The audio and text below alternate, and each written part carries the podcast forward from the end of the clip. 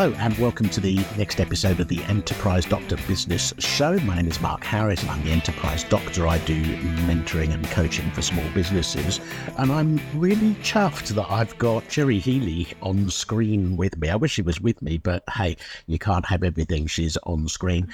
Cherry Healey, you probably know as a, broadcaster, lots of programs, including Inside the Factory, and we're talking today about the co-op which is something that I don't often do. So, first of all, welcome, Cherry. Really lovely to have you on my screen. Why are we talking about the co op? What's the big deal? Well, it's 75 years since the co op came into our life. And why that's so significant is it changed everything. So, pre 1948, in order to get food into your home and get all the bits and the bobs that we need to live, you would write a list at home and you'd go and give it to your greengrocer, and he would then go or she would then go into the back and get all your bits. And if you wanted to change your mind, if you wanted to see the back of the ingredients, if you were in a rush and you just need, you couldn't do that. That, but that's how everything was done. And then post war, people are busy and they're working and they're trying to build up society again. And amazing trailblazing co op did something revolutionary and they allowed people to go into the store and actually choose their own products. And not only could you browse, which at that time wasn't a thing. I mean, how the delights of mooching now, the delights of browsing now, they didn't exist. You know, I take it for granted that, that you can just go and do that. But people were so confused by this that they had to have someone in store telling them how it worked. They were like, no, you're actually allowed to touch the products. You can turn them around. You can read the ingredients. It gave people such freedom and such autonomy that they'd never known before. And so it just feels fitting to celebrate this store that changed changed the way we buy things, changed the way we shop, changed the way we eat, and has become a real loved staple of our high street. Absolutely. And being revolutionary, being disruptive, that's the posh word these days. Yeah is not a new thing. People have been disruptive for millennia, and 75 years ago, the co op did that. If we fast forward to now, or at least more recent years, the disruption in the supermarket sector, if I can call it that, food retailing, whatever the push phrase is, has been huge with you know online shopping coming along and the likes of Ocado delivering all sorts of other brands of stuff and, and all sorts of innovation and disruption. Has the co-op been keeping up with that? Yeah, I mean they have been trailblazers from the very beginning. They have an incredible app. You can donate to local charities. You can get involved in volunteer work. You can become a member and get special prices. And in Manchester, they're trialing deliveries with robots. So they've never stopped being pioneers of how we eat and how we shop um, they continue to do that. It's interesting that you say all that. The reason I say it's interesting is because I didn't know any of that. And I just wonder whether maybe I'm not their target market or are they just not shouting about it from the rooftops yet? Well, I think if you're someone like me that uses co op every day, because my son's bus stop from school is right next to a fantastic co op in Shepherd's Bush. So I go there all the time. So I am familiar with it. And also, pretty much everywhere I've lived, there's been a local co-op, and I've used it because I'm a, I don't do great big shops because I, I find that I, I end up by wasting food. So I'm a much more of a daily buy when you need it type of person. So the co-op's just been part of my life forever. And I've seen it evolve. I've seen it change. You've seen, you know, I've seen them introduce automated checkouts. And if you're like me and incredibly impatient, sometimes you, you know, you don't want to natter. You want to get on with it you know, the reward cards, the membership program, all things like that. I feel like they've always kept up with what's going on in the market. Yeah. And it is a hugely, hugely competitive market. Mm. One thing that makes some people sad about that sector is, and, I, will speak about a generality rather than a specific, but there's a lot less butchers out there, a lot less yeah. greengrocers, a lot less fishmongers because the supermarkets have have taken over those markets. And I find it bizarre that you now go into a lot of supermarkets and there's the fishmonger bit and there's the butcher's yeah. bit rather than just having an aisle with a, you know, somebody in a white apron and stuff. Do we think that's a good thing? It's difficult because the the huge mammoth supermarkets do provide a service, and for people who can only do that one shop, if they're very rural, that's incredibly useful. I do think it's incredibly sad that we've lost those independent shop. That's one of the reasons I love to shop local. Personally, it's it's it's a good money saving thing for me. I don't waste food. I only buy what I need, and it means I can keep a track on that cash flow as well. And so it's more sustainable. But also, I love I love pottering along my high street, and I think if you don't use it, you lose it. I'm also lucky to live in an area where there are lots of independent shops along with the my co-op. So I think people I think people cherish the high street more than ever before because during COVID it was the one chance we were allowed to get out and see each other. And I think people people's perception has shifted of how important, how valuable it is. And I think people are shopping local like never before. Mm. Shopping has certainly changed. I, I, I, know I live in Marlow in Buckinghamshire. The high street is. Yes, it is. Thank you. Were you talking about Marlow or me? Both.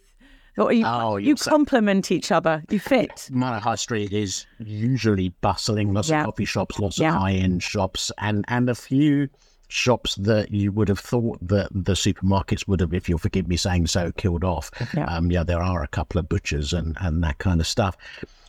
Where do you think the sector is going. You mentioned the robot delivery there. I know have been trials of shops with no tills at all. You just put stuff in a basket and walk out and it charges your card. There's talk of drone deliveries. There's, I think it's Amazon and maybe some others who are sort of doing delivery within the hour, particularly in your part of the world, major cities rather than slightly more rural places like mine. Where's it all going, do you think? I think it will continue to diversify and I think it will continue to cater to people who shop in really different ways. So I'm never, ever going to be the kind of person who just does one big bulk shop. It just doesn't suit my lifestyle. It doesn't suit my personality. I want a convenience store where I can talk to people, see people, but there are plenty of people who don't want to shop like that. I also love the idea of a robot delivering my shopping. There are times when I'm really busy and I've forgotten whipped cream and I need it. You know, I need that bottle of wine. My mum's coming over. You know, oh gosh, I've forgotten the lasagna sheets again. You know, oh, I thought I had some. You know, so there there is a place for robot deliveries. I can't believe I'm saying that, but it really is. But those things can live side by side with each other, I think, really happily. Yeah. I do think you're right. I think that consumers generally in this sector and most sectors want stuff cheaper. You know, we don't hear the phrase cost of living crisis very much these days, but there's a lot of people still having a, a hard time out there. So lower and lower prices can be driven by uh, better and better efficiencies and yeah, I'm sure a delivery robot costs quite a lot of money, but probably not as much as a delivery man and the van that that, that person, sorry, or a delivery woman, that the so cutting down those costs, you know, doing away with the cashiers and having the certainly the option of doing it yourself. And I do see the real potential for that to just keep on going that innovation. I think, yeah, I think that that that cost factor will always be a driving force of innovation absolutely. However, I also think people are taking more and more care over what they feed themselves. So I like to go into store and I want to see the fruit and veg. I want to be able to pick it. I want to see what's in season. I think I eat a lot healthier when I'm buying it myself. And then I know that that fruit and veg is delicious. And then I, you know, it's, it's also it's in your psyche, it's in your brain. You're like, oh yeah, I've got these great blueberries, so I might not snack. I might I eat so much healthier when I buy regularly and I buy in person. I make much, much better choices. So I think mm. people are, you know, the, the brilliant um, food doctor Tim Spector is always telling us to eat the rainbow. You know, people are taking supplements, they're thinking about their food, they're watching food programs, they're listening to food podcasts. Yes, cheap is good and it's important for people who, you know, it's important for our budgets. But I think people are also choosing health and and quality as well. It's important. I, I, I make sure that I buy the best, the best. If I'm going to buy meat, I buy the best I can afford. And if I'm buying fruit and veg, I buy the best that I can afford. And you don't need to eat like a king every day, but uh, you know, I think people are becoming much, much more food savvy. I absolutely agree with the savviness. The health angle is very important. Some people buy the cheapest because that's absolutely. And I've been in that place. Yeah, and I've been in that place many, many times. But I think if you've got, if you're able, people are willing to spend a bit more of their disposable income on really incredible food. Absolutely. Just thinking about competition in the sector, does co-op qualify as one of the big ones these days? I would, I would think so. Yeah, absolutely. I think it's a household name. I think people uh, have grown up with it, they love it.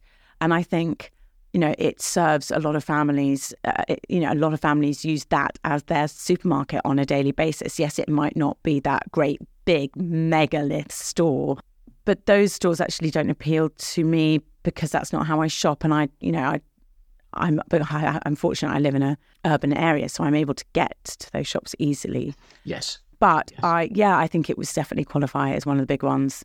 I just wonder how supermarkets do compete with each other because broadly speaking they're all paying the same they've all got the same kinds of overheads for rents and stuff so i think it is it's about for me and i'm interested in your view yeah. just before we wrap up mm. that it's it's about the brand image people yes. buy from a supermarket that they associate with do you think that's 100%. that's one of the key boxes people need to tick 100% so Co-op is my supermarket of choice because it has ethics, it has heart, it has community. You know, they look after the people that shop there. You've got members' prices. You know, you get your membership card and then they look after you. So um, if you have the app, you can go and donate to local charities. You can get involved in volunteer, volunteer projects. It's a brand that I align with, and I would rather spend my money there than anywhere else. Now, uh, don't get me wrong, but of course, uh, there are supermarkets we know that you know you are shimmied out that door as quick as they could possibly get you out that door. There's there's no little niceties, and that's fine as well. That that serves a particular customer. But if you're a bit more of a kind of browsing, want to chat to people person like me, and enjoy, I really enjoy the process of buying food. It's a real privilege to be able to fill a shopping basket up and choose what you want to eat and take it back to your home and feed your family. I love that whole process. It's like therapy. It's a beautiful part of the day, and I do it after I collect my son. So I don't want to go in and be screamed at about bulk buying and then pushed out the door as fast as they can get me out. I like the process, and I want to see people. I don't want to be yeah, shouted. I don't I... want to be shouted at, basically. no, I get that, and I think that quality of service is becoming much, yeah. much more important in all sorts of retail. We've kind of come backwards. You know, I think there was a time when we got excited about, you know, the the, hugeness and the value and uh, and it actually it's it's too much. Like how how much stuff do you need? What we need yeah. is we need values and we need community and we need a little interaction every day that feels really good. And I think where you shop can make you feel rushed or it can make you feel happy. And so I think, yeah, where people spend their money is changing, I think. I think that's a, a, a, good business philosophy. It goes across all sorts of businesses, and hopefully, people listening will be thinking about what their brand image is and mm. do people want to associate with them, especially people in the commodity sector. Because when it boils down to it, the Kellogg's cornflakes that the co-op sells are the same as the Kellogg cornflakes that Waitrose sells. So it and and they're probably within a few p of the same price of each other. So it has to be about the experience. It has to be about the service. I agree, and providing a service for the community because, uh, like I say, after the last couple of years, I think we all understand that that is everything. Brilliant. Cherry Healey, all round superstar. Thank you so much. It's it's been an immense pleasure. What great questions, and I really really enjoyed that chat. I really enjoyed good. it. That was really interesting. And I'm going to leave that bit in the edit because that makes me sound good. Great, no, please do. No, I thought that was really interesting. Thank you so much, Mark. Good. Really my pleasure. You never know, we might talk again another I really hope so. Thank I really do. Good luck with everything you're doing. Thank you. Thank you for your time. Take care.